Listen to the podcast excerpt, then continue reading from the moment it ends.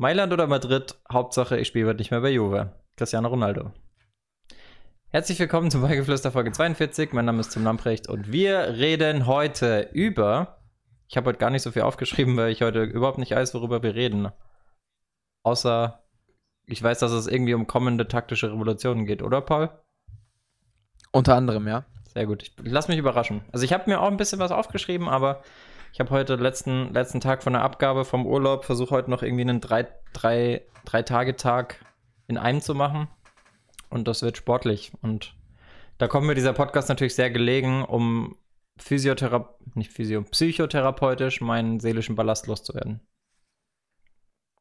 Also ich bin, ja, ich bin dein Therapeut heute. Ja, ich will, ich will sagen, ich finde es gut, Lass dass wir den gedankenfreien Lauf.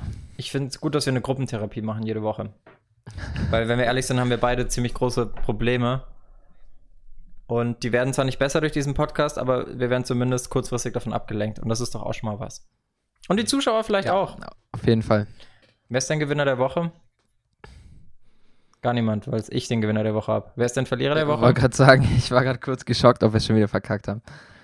Kingsley Coman, dachte ich mir die Woche. Passt ganz gut. Wieder mal ein wichtiges Spiel für die Bayern steht an und er dachte sich so, yo, jetzt bin ich mal wieder verletzt. Was hat er denn? Es gibt nichts Schlimmes, der fliegt jetzt auch Corona. schon wieder nach, aber. nichts Schlimmes. Corona. Ähm, ja. Der fliegt auch schon wieder mit nach nach Lissabon. Gegen Barcelona wird er bestimmt noch nicht spielen. Aber das ist typisch eher, dass es jetzt schon, dass er halt schon wieder verletzt ist. Das ist so Koman. Das ist so Kingsley. Nee, Spaß. Äh, ja, ansonsten ist halt schade, Sari ne? und Juventus kann man auch als Verlierer abstempeln. Gerade Sari.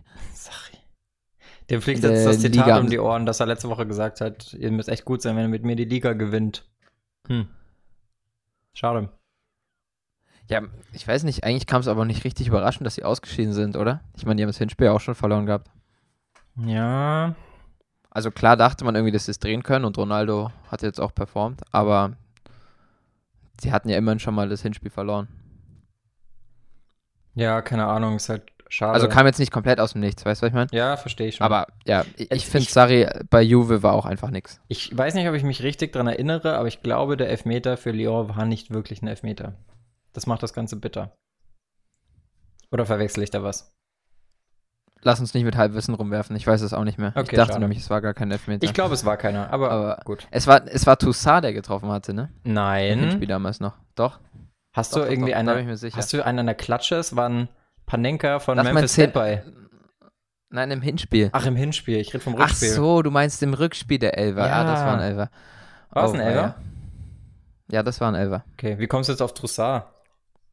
Weil der im Hinspiel das 1-0 gemacht hat. Moment, spielt der mittlerweile nicht bei Brighton Hove Albion? Der spielt mittlerweile bei der Hertha. Ach, das dann war ist doch das der... nicht. Dann das andere ist Tusa. Kommen wir schon wieder durcheinander. Oh, oh Halleluja. Mein Gewinner der Woche, schnell Thema wechseln. Äh, ich habe zwei, beide sehr offensichtlich. Einmal Robert Lewandowski, RL9. Hat Chelsea geflutet. Gefühlt aus dem Stadion gefühlt geschossen. aus dem Stadion geschossen. Und ist der erste Spieler seit Luis Figo, der es geschafft hat. Obacht, drei Tore plus drei Vorlagen und mehr gegen einen Gegner in der Champions League zu erzielen. Seit Luis Figo, 2003, 2004 gegen die Roma. Finde ich krass. Aber schon ein heftiger Wert, oder? Also, dass er einfach an allen sieben Toren beteiligt war. Ist ein ist krasser schon, Wert boah, und ähm, also Man City ist ja noch drin im Wettbewerb. Das könnte ja das Halbfinale sein, Man City gegen Bayern, wenn sie gegen Barca gewinnen. Oder gegen wen spielt Man City? Gegen Lyon, ne? Ja. Und äh, ja. wenn man weiß, wie Bayern mittlerweile mit englischen Mannschaften umgeht, dann kann man sagen, Halbfinale wird ehrenlos. der andere Spieler ist. Oh ja, das, das wird spannend, ja. Der andere Spieler ist natürlich Lionel Messi. Hast du das Tor gesehen? Wahnsinn. Das, wo er so im Fallen geschossen hat? Ja. Das war unfair, weil durch das Hinfallen, das, das, das war nicht Absicht, aber das war eine ziemlich gute Körpertäuschung. Ja, ist unfair, ist richtig unfair. War auch ein bisschen Ping-Pong. Also, weil nicht, kann man ihm jetzt nicht nur Genie unterstellen, sondern es war auch ein bisschen. Ja. Ja, es war schon ein bisschen Glück davor, das stimmt. Glück des Tüchtigen, würde ich sagen. Aber ich leg mich fest, also, äh, wenn einer von den beiden die Champions League holt, also Messi oder Lewandowski, dann, dann kann man von einem Ballon d'Or-Raub sprechen. Äh, weil, weil es ja jetzt schon so viele Leute bei Levi immer tun und das finde ich ehrlich gesagt schwierig, weil keine Ahnung, auch De Bruyne hat noch Chancen. Der hat auch eine krasse Saison gespielt. Und wenn meine Mantras, dass ich die letzten drei Saisons City auf 1 in der Champions League getippt habe, endlich mal wahr werden, dann könnte das auch De Bruyne sein. So. Aber ich glaube trotzdem, dass es, wenn es stattgefunden hätte, was eine dumme Diskussion ist, weil es noch nicht mal Ende des Jahres ist, wäre es Messi gewesen. Dumme Diskussion ist. Punkt. Ja, weil jetzt, jetzt kommen dann immer die Einschübe, ja, aber was ist, wenn Lewandowski mit Polen noch die EM gewinnt? Hat sich aber auch erledigt, weil es ja nächstes Jahr. Jahr. Also. Ja. Danke. Ja, Oder Achtelfinale. noch mit haben, wir, haben wir noch was zum Achtelfinale zu sagen? Ich meine, es war ja sowas von überhaupt nicht mehr auf dem Schirm. Ich finde es so komisch, wenn das Hinspiel so lange her ist, weil. Ah, mir fällt gerade was ein. Sorry, sorry, sorry. Was? Lass mal Varan auch noch als Verlierer aufstellen. Ah ja, genau. Das hatte, das hatte ich komplett vergessen. Ich würde ihn aber ja auch fürchterlich. Ich würde ihn aber auch als Gewinner zählen lassen, weil er einfach früh in den Urlaub will. Weil der Typ hat alles schon gewonnen. Warum nochmal rumstressen ja, und dann nach Lissabon fliegen? Das ist clever, ja. Weißt du, was ich mir gedacht habe? So für Vereine wie Frankfurt oder Wolfsburg war das doch jetzt ultra nervig, oder? Die haben sich jetzt nochmal vorbereitet auf die Europa League, ja. nur damit nach einem Spiel Schluss ist. Aber also gerade Frankfurt war ja schon 3-0 hinten nach dem Spiel und die haben sich wirklich nochmal, ich weiß nicht, wie lange die sich vorbereitet haben, bestimmt zwei, zweieinhalb Wochen. Weißt du, was ich gemacht hätte als Eintracht-Verantwortlicher? Ich hätte einfach die A-Jugend hingeschickt. Einfach aus Prinzip. Klopp lässt grüßen. Ja, genau. Wobei bei dem war es ein bisschen eine andere Situation, aber das ist doch, also die Frage ist halt, was ist schlimmer, was ist unangenehmer, sich darauf vorzubereiten und dann sofort nach einem Spiel wieder Urlaub zu haben oder sich darauf vorzubereiten, doch noch weiterzukommen und sich dann da auch nochmal voll anstrengen zu müssen, weil man noch irgendwie einen Titel gewinnen will. Naja. Also ich verstehe jeden, der ja. sagt, ich verstehe schon, dass man sagt, ja, Titel sind das Wichtigste im Fußball und man will da dabei sein, auf jeden Fall.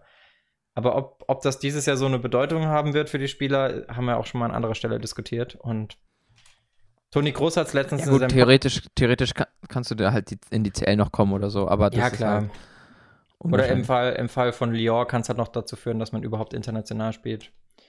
Aber genau, ich, also ja. ich habe ich hab diese Woche mal so ein bisschen die Spieler-Podcasts für mich entdeckt. Ich habe eine Folge von Mats Hummels und Jonas Hummels gehört und ich habe zwei, drei Folgen Felix und Toni Groß gehört. Und da hat Toni Groß auch gesagt, ähm, dass es gerade vom Kopf her, also da haben sie, glaube ich, gerade über den Rücktritt von André Schürle geredet. Und dass es gerade vom Kopf her super schwer ist, wenn du nach der Champions League noch ein internationales Turnier spielst oder selbst wenn du keins hast und nur die Champions League hast und die gewinnst, da hast du ja auch das letzte Spiel irgendwie Anfang Juni. Und wenn du dann, dann hast du einen Monat frei, also richtig kurzer Jahresurlaub und dann geht es direkt wieder los. Also nicht mal nach einem Monat. Die fangen ja vorher schon wieder an mit der individuellen Vorbereitung, richtig?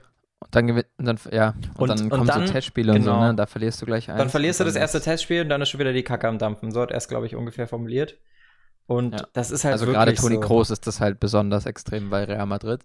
Das wird jetzt bei Schöle nicht ganz so gewesen sein, aber das ist natürlich trotzdem ein enormer Druck. Ich, also Druck nicht, aber halt einfach mental Ballast, den du mitschreibst und hast halt schon wenig Zeit, den loszuwerden. Und ich, mir geht es gar nicht um den Druck, den die haben, weil also Toni Groß zum Beispiel kennt ja überhaupt gar keinen Druck. Der ist ja mega krass, was mental angeht. Aber einfach, wie kurz die Pause ist, weil Spielerbelastung ist halt schon ein Thema, das mit zunehmender Füllung des Jahreskalenders im Fußball mit Events wie der Euroleague und der Nations League und der Euroleague 2 und was da auch noch alles kommen wird, dem Super Hyper Duper Cup, den ja die, die Top-Vereine wollen dann, dann ist Spielerbelastung und Steuerung schon immer wieder ein Thema. Und ich könnte mir durchaus vorstellen, dass irgendwann der Punkt kommt, wo man merkt, okay, es geht nicht mehr. Und wir müssen jetzt die Kader auf 40 Mann aufstocken und einfach zwei komplette Elf bilden. Weißt du? Ist halt so, ich denke, vom, vom Körper her könnte man sogar noch mehr rausholen. Ja, ja. so, das Fall. hat man einfach gesehen, dass die Spieler in den letzten Jahren immer professioneller, athletischer alles werden. Aber so vom Kopf ist es zum Beispiel, deswegen habt ihr wahrscheinlich auch so viel Kritik, sowas wie die Nations League bekommen, weil internationale Testspiele sind halt von der psychischen Belastung wahrscheinlich doch nochmal was anderes als. Ja, und das impliziert, dass Nations du immer, es impliziert ja eigentlich, dass du immer irgendwo hinfliegen musst. Ja, ja, also ist es halt, schau dir die Nations League an. Gut, in Deutschland war das jetzt vielleicht besonders, weil wir bei auch der WM nicht so dolle waren, aber sind abgestiegen und es war auch direkt wieder, ich glaube, wir sind im Nachhinein nicht mal abgestiegen, aber wir standen erst das Absteiger fest oder was weiß ich. Ich habe keine Ahnung, ob wir äh, abgestiegen sind, ehrlich gesagt. Ja, da, wir sind, glaube ich, abgestiegen und dann war, kam noch mal irgendwas anderes, warum Corona. wir doch nicht abgestiegen sind. Ich, mein, ich meine ich mein nur, dass äh, es trotzdem direkt von den Medien halt wieder so, oh, und jetzt auch noch der Abstieg und so, das klingt halt alles schon wieder so dramatisch, aber. Ja, aber sei mal ernst, jetzt nochmal. So, gäbe es halt bei Testspielen nicht. Ganz im Ernst, Kurve zurück zu Raphael Baran. Wenn du Weltmeister bist, wenn du die Champions League schon drei, viermal gewonnen hast, kann es dir doch scheißegal sein. Dann nimmst du doch lieber den Jahresurlaub mit, oder? Also bei aller Liebe ich verstehe jeden sportlichen Ehrgeiz dahinter, aber aus menschlicher Sicht kann ich es komplett verstehen. Auch wenn er es, ich rede gerade so, als hätte er es mit Absicht gemacht. Aber, also, naja. Ich verstehe es, falls es Absicht war. Ja, kann man schon verstehen, ja. Gut, was haben wir noch? Atletico muss das Viertelfinale gegen Leipzig spielen. Da wurden nämlich zwei Spieler auch positiv auf Corona getestet. Und die FIFA nicht die FIFA, die hat damit nichts zu tun, die UEFA, die hat äh, beschlossen, dass Atletico auf jeden Fall spielen muss, egal wer am Ende auf dem Platz steht. Also sie müssen spielen, natürlich dürfen nur Spieler spielen, die negativ getestet werden und ich sehe es schon, am Ende steht Simeone dann alleine auf dem Platz und spielt und gewinnt. nee, aber es kam gerade schon raus bei der zweiten Testrunde, dass äh, nur Vesaiko und Angel, Angel Correa positiv getestet wurden. Na, okay. Und wenn zwei Spieler ausfallen, das ist halt dann wie, keine Ahnung, als hätten eine Grippe oder sonst ja, was. Ja, das, das passiert ja im normalen Betrieb auch. Genau. Dann gibt es noch eine große News. Wir haben ja schon über Juventus kurz geredet und Pirlo ist jetzt Trainer bei Juve. So, nächste Vereinslegende, das ist ja ein Modell, das mittlerweile absolut im Trend ist. Auch aus verständlichen Gründen, haben wir auch schon oft drüber geredet, weil es einfach, die, die haben einen Kredit, die kennen das Umfeld und man, so ehrlich muss man ja auch sein, Spieler, die es in einem Verein zur Legende schaffen, wie ein Sidan, ein Lampard, ein Ori, ein Gattuso, ein Gerard, ein Company, die sind ja nicht ohne Grundlegende. Die sind ja meistens Legende im Verein, weil sie extrem gute Fußballer waren und damit ja auch irgendwo ein extrem taktisches Verständnis mitbringen. Ja, aber es ist auch nicht immer gut gegangen. Ne? Also schau dir einen Thierry Henry an, schau dir einen Company. Stefan Effenberg an, ein Company. Lothar das Matthäus. waren jetzt irgendwie Stimmt, ja, auch. Das sind alles halt, ist am Ende wahrscheinlich wie jeder andere Trainer, ne? Bloß, dass er halt ein bisschen mehr Kredit hat. Ja. Die eigentliche Frage Bin gespannt, was er reißen kann. Ich mag ihn eigentlich sehr gerne. Er ist ja schon ein Stratege auch gewesen, ne? Kann ja, man jetzt ja. vielleicht nicht mit einem Thierry Henry vergleichen, der ja jetzt, ohne ihm da was wegnehmen zu wollen, aber der war jetzt taktisch nicht der Denker im, auf dem Feld, oder denkt man zumindest Steile nicht. These? Äh, wie, wie in Pölo. Steile These. Stürmer sind die schlechteren Trainer. Meistens sind es Mittelfeldspieler, die gute Trainer geben, oder? Macht irgendwo auch Sinn, finde ich. Ja, wegen so der Taktik. Halt. Mittelfeldspieler eben im Zentrum eben, das ist die komplexeste Position am Ende. Stürmer, Stürmer sind ja auch selten Kapitän, einfach weil sie das Spiel nicht vor sich haben. Und ah, ich habe gerade übrigens ganz vergessen, Maradona zu erwähnen. Ach, brauchst du nicht erwähnen. Du hast, wir haben auch, haben wir sie dann erwähnt? Weiß ich nicht. Auf jeden Fall so ein. Nee, aber ich, ich wollte ja nicht positive Beispiele. Ach so, ja. Heißt, Verstehe. So und deswegen ist aber bestätigt deine These, dass Stürmer die schlechteren Trainer sind. So ein, so ein zentraler Mittelfeldspieler ist ja auch oft der verlängerte Arm des Trainers. Der hat ja auch viel, viel mehr schon mit der Position des Trainers zu tun, wenn man so will. Äh, deswegen die eigentliche Frage ist doch, sehen wir Miro Klose bald bei den Bayern als Trainer? Der alte zentrale Mittelfeldspieler. Ja, Co-Trainer ist er ja jetzt. Mal schauen, was er da erstmal reißt. Ja, und für die, für die Stürmer ist es ja auch ein Segen, wenn man so jemand als Offensivtrainer hat. Also vielleicht ist das ja ein gängiges Modell, wie in der NFL, die ja einiges ganz gut macht. Die haben ja Offensiv- und Defensiv-Coaches. Finde ich eigentlich gar nicht schlecht. Ja, ja, schon. Also Thierry Henry war damals auch bei Belgien hauptsächlich für die Stürmer verantwortlich. Das ist schon ein sinnvolles Modell. Ich glaube auch, ganz Ich glaube, bei einem Klose kann sich auch der ein oder andere Jugendstürmer, der gerade bei den Bayern kickt, noch einiges abschauen oder einiges von ihm lernen. Lewandowski jetzt vielleicht nicht, aber die anderen bestimmt. Das sowieso. Ich glaube auch ganz im Ernst, dass so ein Verteidiger, also jetzt im Fall von Belgien, so ein ähm, Alderweireld oder so, einen Ori auch nicht wirklich ernst nehmen könnte, wenn er anfängt, ihm Verteidigungstipps zu geben. Dafür sind die Welten dann doch ein bisschen zu verschieden. Ja. So, ja, das meine ich eben. Jetzt das geht da noch mal kurz. Ein Mittelfeldspieler kann irgendwo alles erklären. Auf jeden Fall. Nochmal kurz zu, zu, zu Juve. Die sind ja generell, also glaubst du, da kommt jetzt ein Umbruch? Weil, was ich jetzt heute schon gelesen habe, klar, es sind wilde Gerüchte, aber Juve und Piolo will angeblich Zaniolo und Tonali holen. das ist ja so ein bisschen die italienische Zukunft im Mittelfeld. Äh, Fände ich ganz cool, weil es ein ähnliches Modell wie bei den Bayern ist, jahrelang. Also mittlerweile weniger, aber jahrelang war ja das Thema des FC Bayern, dass sie die besten Stürmer des Landes haben wollen und haben müssen. Und irgendwie ist das auch ein guter Predictor für Erfolg, weil ich meine, bei PSG zum Beispiel sieht man sowas gar nicht. Also da spielen ja kaum Franzosen. Okay, aber die Bayern machen es doch eigentlich gerade schon ziemlich. Jetzt also mit Sané, Müller und Gnabry hätten sie drei ziemlich gute deutsche Offensivleute. Auf jeden Fall, aber es hat zwischenzeitlich nachgelassen. Also da wurden schon jetzt auch sehr viele Exportschlager aus Spanien und Frankreich geholt. Was ja nicht schlecht ist. Also, ich meine, äh, du spielst ja, natürlich, find, ganz im Ernst, den Satz muss ich noch sagen, du spielst ja auch lieber mit einem Alfonso Davis als Kanadier auf dem linken Flügel hinten oder in der Fünferkette als da irgendwie mit einer deutschen Alternative zu kommen, weil wie wir alle wissen, haben wir eh keine Außenverteidiger. Deswegen auf jeder Position ist es sowieso nicht umsetzbar. Nee, das natürlich nicht. Äh, was wollte ich? Achso, ja. Äh, ich finde halt, dass Juve absolut hässlichen Fußball gespielt hat. Das war absolut nicht anschaubar. Zumindest die Spiele, die ich gesehen habe, haben mich eigentlich immer enttäuscht. Und deswegen kann da ein Umbruch eigentlich nicht schaden. Ich hatte immer das Gefühl, Juve ist eine komplette Einzelkönnermannschaft. So Bernadeschi hat oft mal alleine was gerissen, Dybala hat oft mal alleine was gerissen, Ronaldo hat oft mal alleine was gerissen. Bernadeschi ist eigentlich Higuain nicht so Higuain. gut gewesen die Saison. Das war jetzt mal eine Ausnahme, glaube ich, im Rückspiel.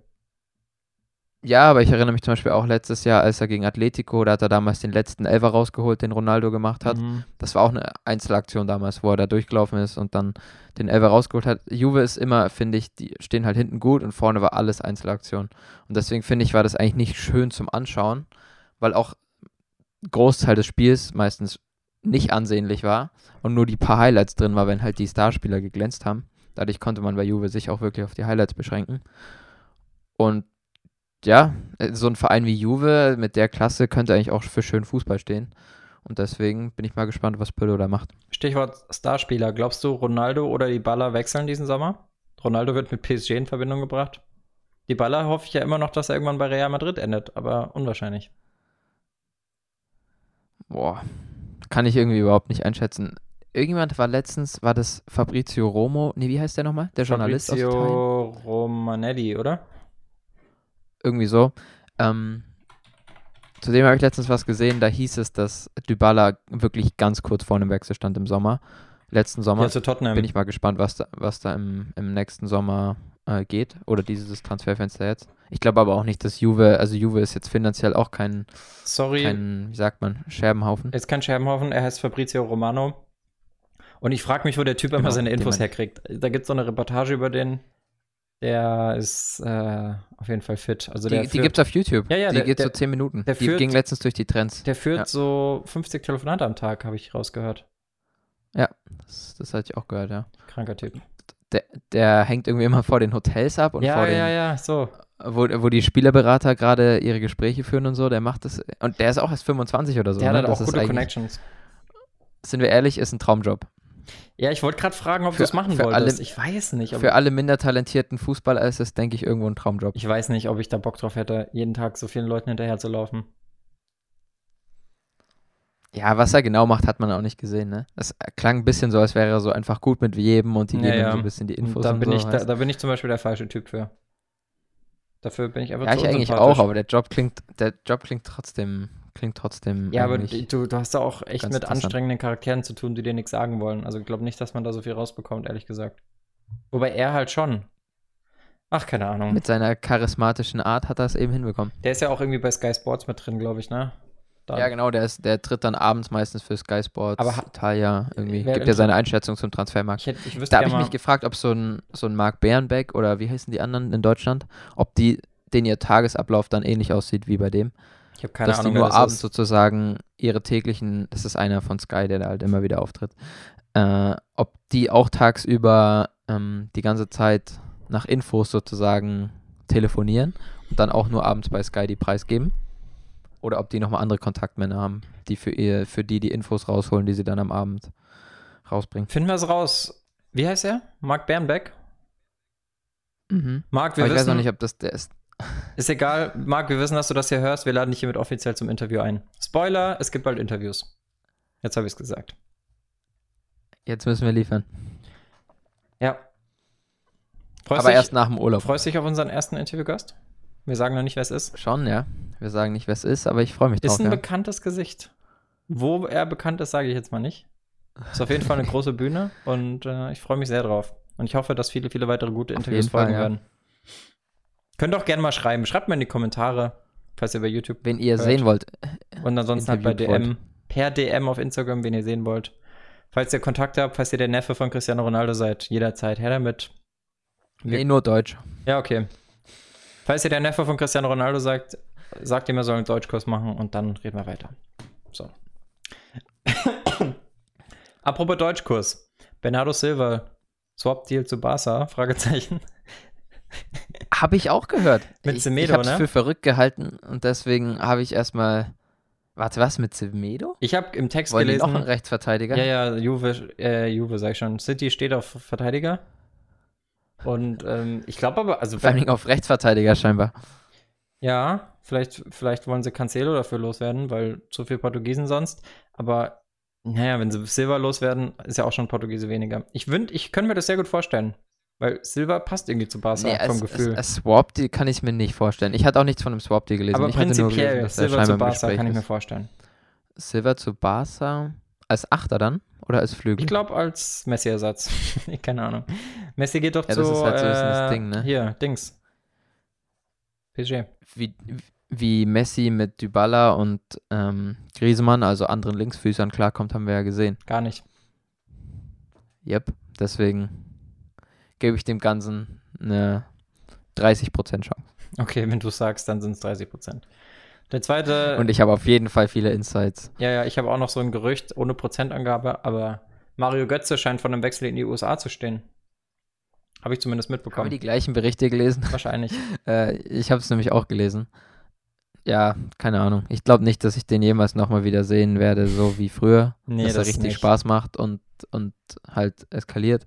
Deswegen soll er das machen, was mit seiner Familie am meisten Spaß macht. Ich glaube schon, dass er Spaß macht, aber ich kann mir USA bei ihm gut Obwohl vorstellen. das zurzeit wahrscheinlich nicht die USA ist.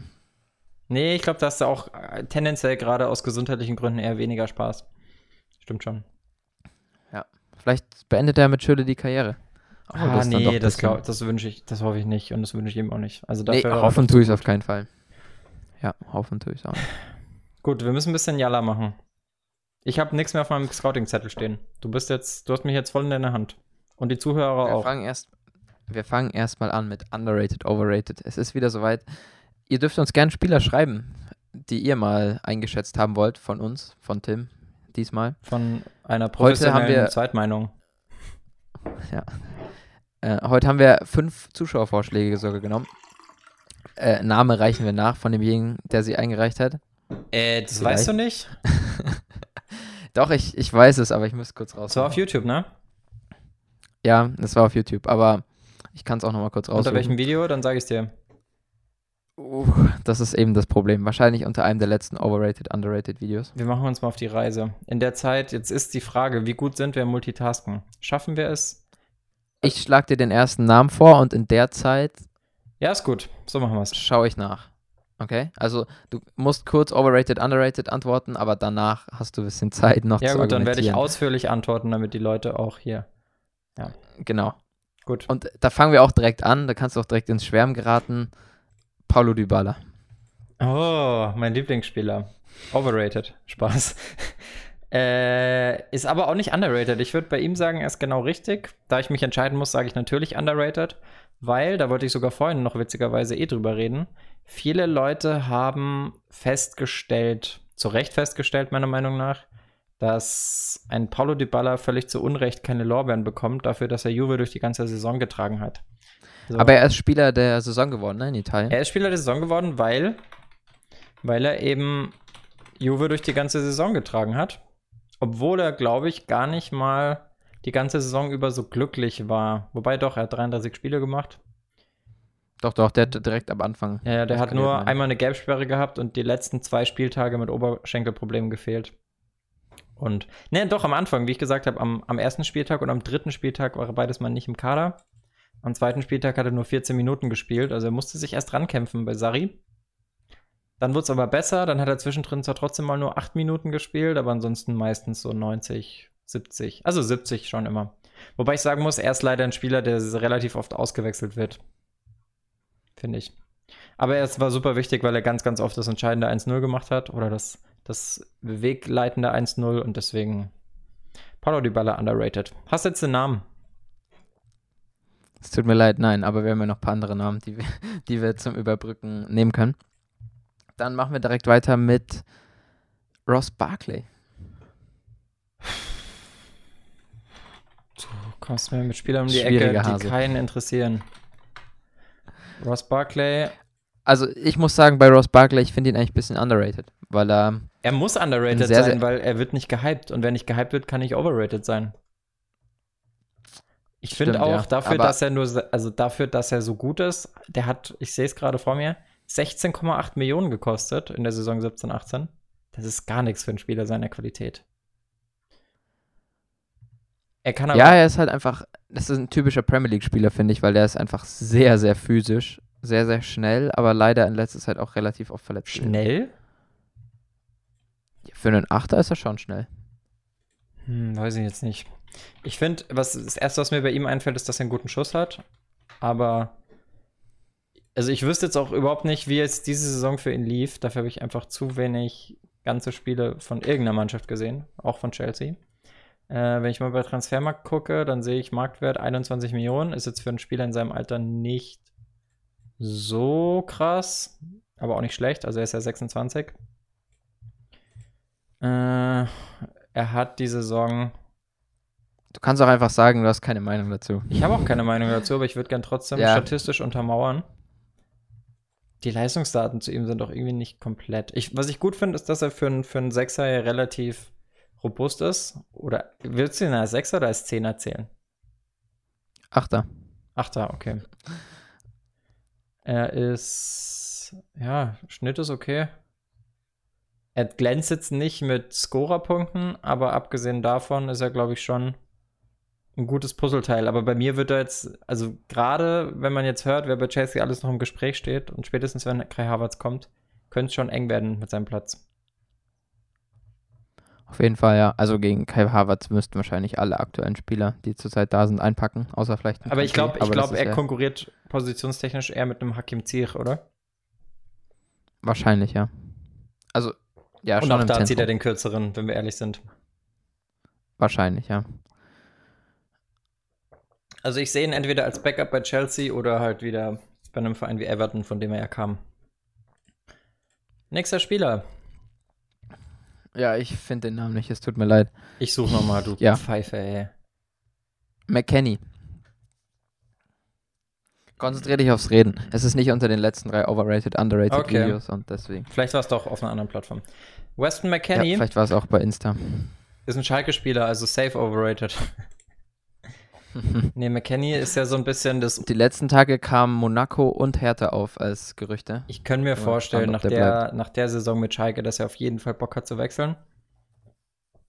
Mm, Aber es tut schon weh zu sehen, dass ein Spieler von Schalke Hertha als Fortschritt sieht, oder? Ja, aber wenn man sieht, was Hertha für Möglichkeiten hat nächste Saison, dann ist das ein verständlicher Schritt. Was ich eher aber verstehen würde, dadurch, dass er halt Amerikaner ist und Amtssprache Englisch, also wenn ich Amtssprache sage, meine ich natürlich Muttersprache, dann sehe ich ihn eigentlich schon mittelfristig in der Premier League und ich hätte mir, ich könnte mir eigentlich eher vorstellen, dass er, also ich sehe hier gerade Gerüchte zu Southampton, zu Leicester, zu Wolverhampton. Aber die Premier League Oder so Teams sollen alle ausgestiegen sein, weil er Ja, 25 Millionen kostet. Aber das ist doch nicht viel für einen Spieler seiner Qualität, oder? Aber dieses Jahr ist halt zu schwierig. viel. Ja, gut, vielleicht. Monaco 40% Wahrscheinlichkeit, das ist für mich ein Rückschritt. Also dann lieber zu Hertha als zu Monaco. Lieber zu Hertha. Ja, ja, ja. äh, Komischer Wechsel. Gut, dann als vorletztes Kingsley Coman. Haben wir gerade schon drüber geredet, ist underrated, weil er immer verletzt ist. Hat er keine Chance. Also wenn er nicht verletzt wäre, hätte der so viel Potenzial, einer der besten Flügelspieler der Welt zu sein. Weil wenn er spielt, spielt er konstant auf hohem Niveau. Ist auch immer auf Anhieb wieder da, wenn er sich zurückgekämpft hat. Aber ist halt schade, ne? Ich meine, Erinnert ein bisschen an Marco Reus. erinnert wenn er auch, ein bisschen an Ian Robben. Und Deswegen habe ich da auch noch die Hoffnung, dass ein Kingsley Coman das genauso hinbekommt wie ein Ian Robben, dass er irgendwann noch die Kurve kriegt, seinen Körper besser versteht und vielleicht vorbeugenden Maßnahmen treffen kann. Falls es möglich ist, weiß ich ja nicht. Zu wünschen wäre es ihm. Und als letztes haben wir noch Anton Griesemann. Overrated. Hat sich mit seinem Wechsel zu Barca alles kaputt gemacht. Äh, hat damals aber eigentlich Sinn gemacht. Also ich habe den Wechsel schon verstanden, aber ja, gut, dass es ein Upgrade ist, zu Barca zu gehen, wissen alle. Dass Barca. Es scheint halt nicht durchdacht gewesen zu sein, wie er mit Suarez und Messi zusammenspielt. Ja, die, Oder man hat sich davon halt, mehr erhofft, aber das sah irgendwie immer ein bisschen unrhythmisch aus. Ich, ich tue mir generell schwer mit so Transfers von Spielern, die gerade in ihrer Hochphase sind oder vom Alter her zumindest ähnlich an. Also er ist ja ein bisschen jünger als Messi und Suarez, aber er ist jetzt auch nicht komplett jung wie ein Talent. Das finde ich ein bisschen schwierig, weil wenn du halt dann, wie du schon sagst, mit den beiden nicht klarkommst, dann äh, ja, hast du ein Problem. Glaubst du, wenn Neymar zurückkommen würde, wird das wieder harmonieren mit Messi und Suarez? Auf Anhieb? Boah, das ist eine sehr, sehr spannende Frage.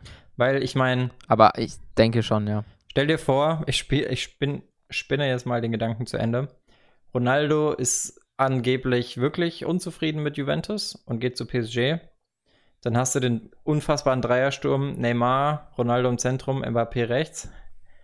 Und dann merkt Neymar nach einem halben Jahr, fuck, das sind zu viele ich Egos. Bin im Schatten von Ronaldo. Fuck, das sind zu viele Egos, selbst für mich. Wobei Cavani ja auch ein Ego ist, aber halt nicht so ein torhungriges Ego wie Ronaldo. Und ähm, wechselt dann zurück zu Barca. Glaubst du, dann wird es auf Anhieb funktionieren oder würde da. Ich meine, wäre halt schade, weil. Also, dass sie dann Griesmann abgeben, könnte ich mir vorstellen, aber ich fände es halt trotzdem schön, wenn Ansu Fati noch zumindest die Möglichkeit hätte, 40 Minuten pro Spiel zu spielen. Oder 30. Neymar hat ja auch regelmäßig den Geburtstag der Schwester. Ach so, nee, ja, aber ja gute Chancen. Ist ja auch oft verletzt gewesen. Boah, ich weiß nicht. Also so ein äh, Ansu Fati hinter einem Neymar aufbauen ist, denke ich, schon vernünftiger für den Club. Und ich spinne es mal einfacher zu Ende. Warum geht Griezmann nicht einfach zurück in die Heimat, zu Paris, ins Zentrum? Ja, stimmt. Auch, ist der, aber ist auch, der aus Paris? Sinn machen. Nee, der ist nicht aus Paris. Der kommt ja von Oh, hab den Namen gerade nicht, den französischen Club, wo er herkommt. Nee, äh, aber. Auxerre oder halt so. trotzdem oder? zurück nach Frankreich. Ja, könnte ich jetzt nur raten. Ich gucke. Ich denke, es war irgendwo Südfrankreich. Von dem wurde er doch damals rausgeworfen, bevor er zu Real Sociedad gegangen ist, weil er zu klein war. Ja, Größe ist generell so ein ganz, ganz wichtiger Faktor im Fußball. Weiß man ja. Ist ja nicht so. Sagt Messi ja auch schon immer. So, er war früher zu klein, jetzt ist er immer noch zu klein. Ach, mein Bambus, ja, mein Bambus-Internet lässt es nicht zu, dass ich dir sage, wo Anton Griezmann vorher war. Ich werde es aber in fünf Minuten nachrechnen. Lass uns die Folge jetzt auch Richtung Ende navigieren. Wir hatten noch eine Abschlussfrage bekommen und das machen wir auch als heutiges Thema, weil wir nicht richtig die Zeit hatten, was Richtiges vorzubereiten. Sorry. Dachten, wir machen eine Diskussion. Was wir eh aber mal äh, eigentlich öfter machen wollten, so Diskussionsthemen als Hauptthema. Heute ist es die Frage gewesen, ob nach dem Tiki-Taka nochmal eine taktische Revolution kommt. Wurde gefragt von Tillmann. Der Tillmann. Von Timothy Tillmann, oder? Oder von seinem Bruder? Bestimmt, ja. ja. Ich sehe hier gerade Vielen übrigens. Dank für die Frage Gries, auf jeden Fall. Griesmann, genau, danke für die Frage. Griesmann war bei UF Maconet.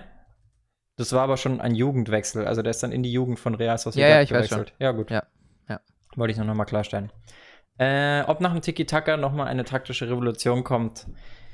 Oder ob wir die vielleicht sogar schon haben ich glaube, dass sich alles irgendwie im Kreis dreht und dass jede taktische. Wieso bei der Musik meinst du, dass irgendwie alles immer, oder äh, Mode, dass irgendwie immer alles wieder zurückkommt? Einmal so, aber halt immer leicht abgewandelt oder in einer anderen Interpretation. Ich meine, gerade ist ja immer noch seit Jahren der die hitlersche Frisur wieder im Trend. Hätte auch keiner gedacht. Und beim, beim Taktik-Ding ist es ja so, es ist ja ein ewiges Katz-und-Maus-Spiel, meiner Meinung nach. Es geht immer darum, dass eine Taktik besser auf eine andere Situation passt. Das ist so ein bisschen wie bei Pokémon. Also das eine Element schlägt das andere. Und dann gibt es aber ein drittes Element, das wieder das andere schlägt. Äh, das eine, so rum. Und Meinst du, das, was ich mir nämlich dazu denke, ist, dass, also wenn ich zum Beispiel, wir sagen jetzt mal, eine Mannschaft spielt jetzt 4-2-3-1 und als Reaktion darauf spielen alle Mannschaften 3-5-2, weil es die beste Taktik gegen 4-2-3-1 ist. Genau. Und dann mit der Zeit reagieren wieder andere auf das 3-5-2. Meinst du das so? Ja, genau. Ja, genau. Ich bin mir aber so gerade auch, noch nicht ganz sicher, ob, weil Tiki-Taka ist ja nicht wirklich formationsgebunden, oder? Du kannst ja, klar, das klassische ist 4-3-3, aber du kannst ja theoretisch auch mit anderen Ausstellungen Tiki-Taka spielen. Ich überlege, ob der Fußball variabler geworden ist und das ist mittlerweile, gibt es viele verschiedene, die alle sehr modern sind und deswegen gibt es nicht mehr dieses eine Go-To. Also vor ein paar Jahren war halt irgendwie, jeder Verein hat 4-2-3-1 gespielt, spielen immer noch viele klassische. Ja. Aber ich denke, oder habe das Gefühl, dass mittlerweile hat so jeder Verein seinen Stil gefunden und es geht nicht mehr so viel darum, sich nur anzupassen. Wie ich in meiner FIFA-Karriere, da spiele ich 3-5-1-1 mit einem hinterlaufenden, hängenden Spitze, der dann natürlich schnell ist und einer spielerischen klassischen Spitze, die sich dann fallen lässt auf die falsche Neun. Ist übrigens Kai Havertz. Aber so viel dazu.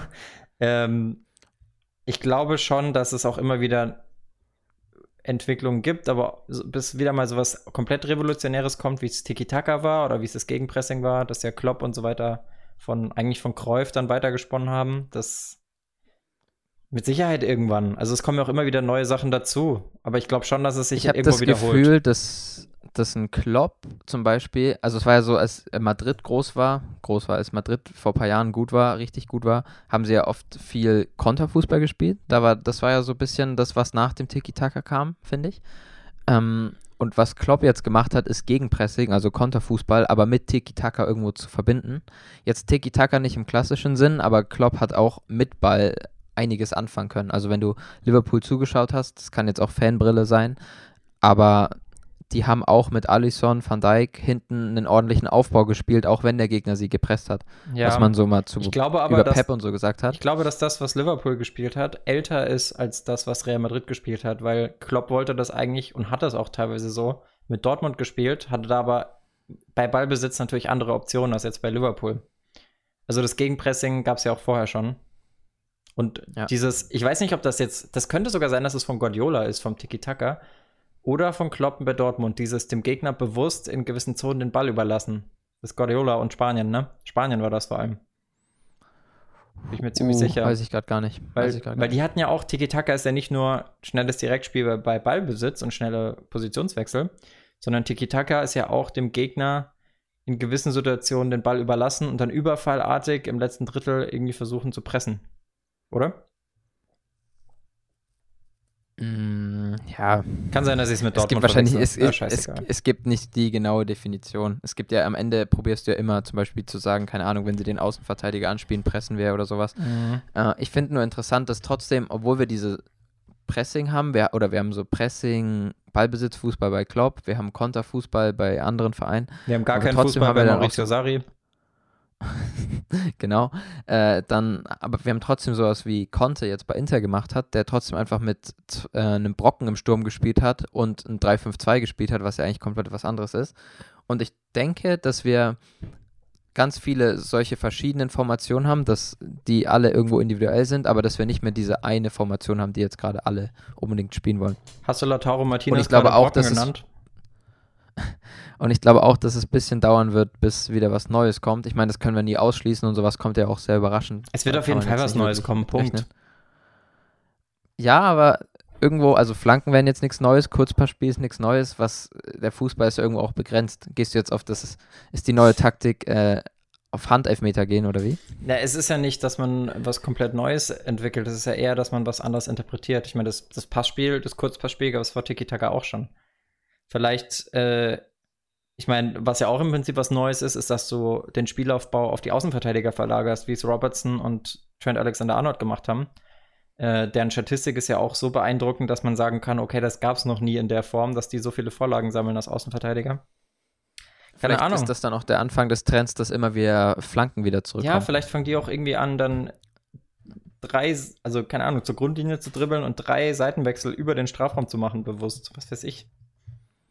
Wir haben jetzt keine klare Meinung dazu abgegeben. Wäre sogar clever. Ich denk, Darf ich das kurz ausführen? Gerne. Wenn du auf der Grundlinie stehst oder in Flankenposition im letzten Drittel und du positionierst einen Spieler auf der komplett gegenüberliegenden Seite an der Außenlinie und du spielst den an, dann ändert sich ja die komplette Situation. Natürlich muss die Person den Ball dann gut verarbeiten, aber dann muss ja theoretisch der Gegner immer eine Person aus dem Zentrum abstellen, die noch nach außen geht und dann ist in der Mitte wieder mehr Platz. Siehst du, wohin ich will?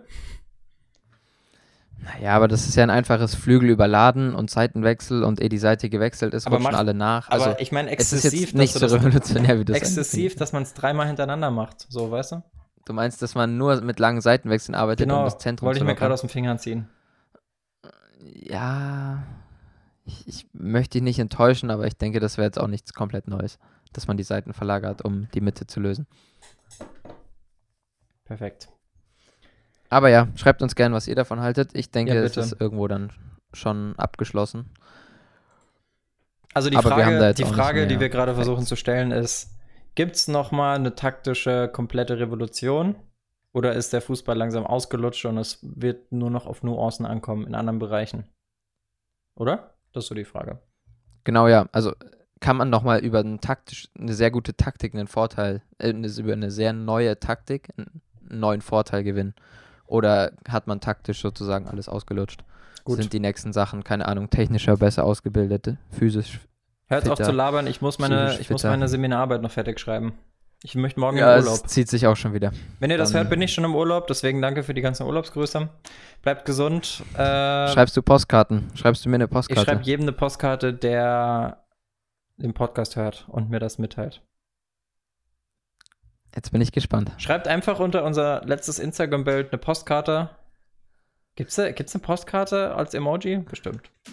Nee, besser. Geht auf iTunes und gebt uns eine Bewertung mit Postkarten. Ganz viele Postkarten. iTunes kann man nur als Apple-Nutzer. Weiß ich gar nicht. Apple Podcast. Ja, das Problem ist halt, dass man bei Spotify nicht bewerten kann. Naja, ihr findet einen Weg. Bis dann. Bleibt am Ball, bleibt gesund und macht bei der Hitze. Champions League. Macht's Hört diesen gut. Podcast im Freibad nächstes Mal oder am See. Lohnt sich. Tschüss. Schönen Urlaub. Danke.